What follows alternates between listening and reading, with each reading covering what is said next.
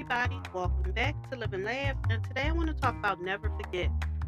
Never forget how far you have come, everything you've gotten through, all the times you pushed on even when you felt you couldn't, all the mornings you got out of bed no matter how hard it was, all the times you wanted to give up but you got through another day. Never forget how much strength you have learned and developed along the way.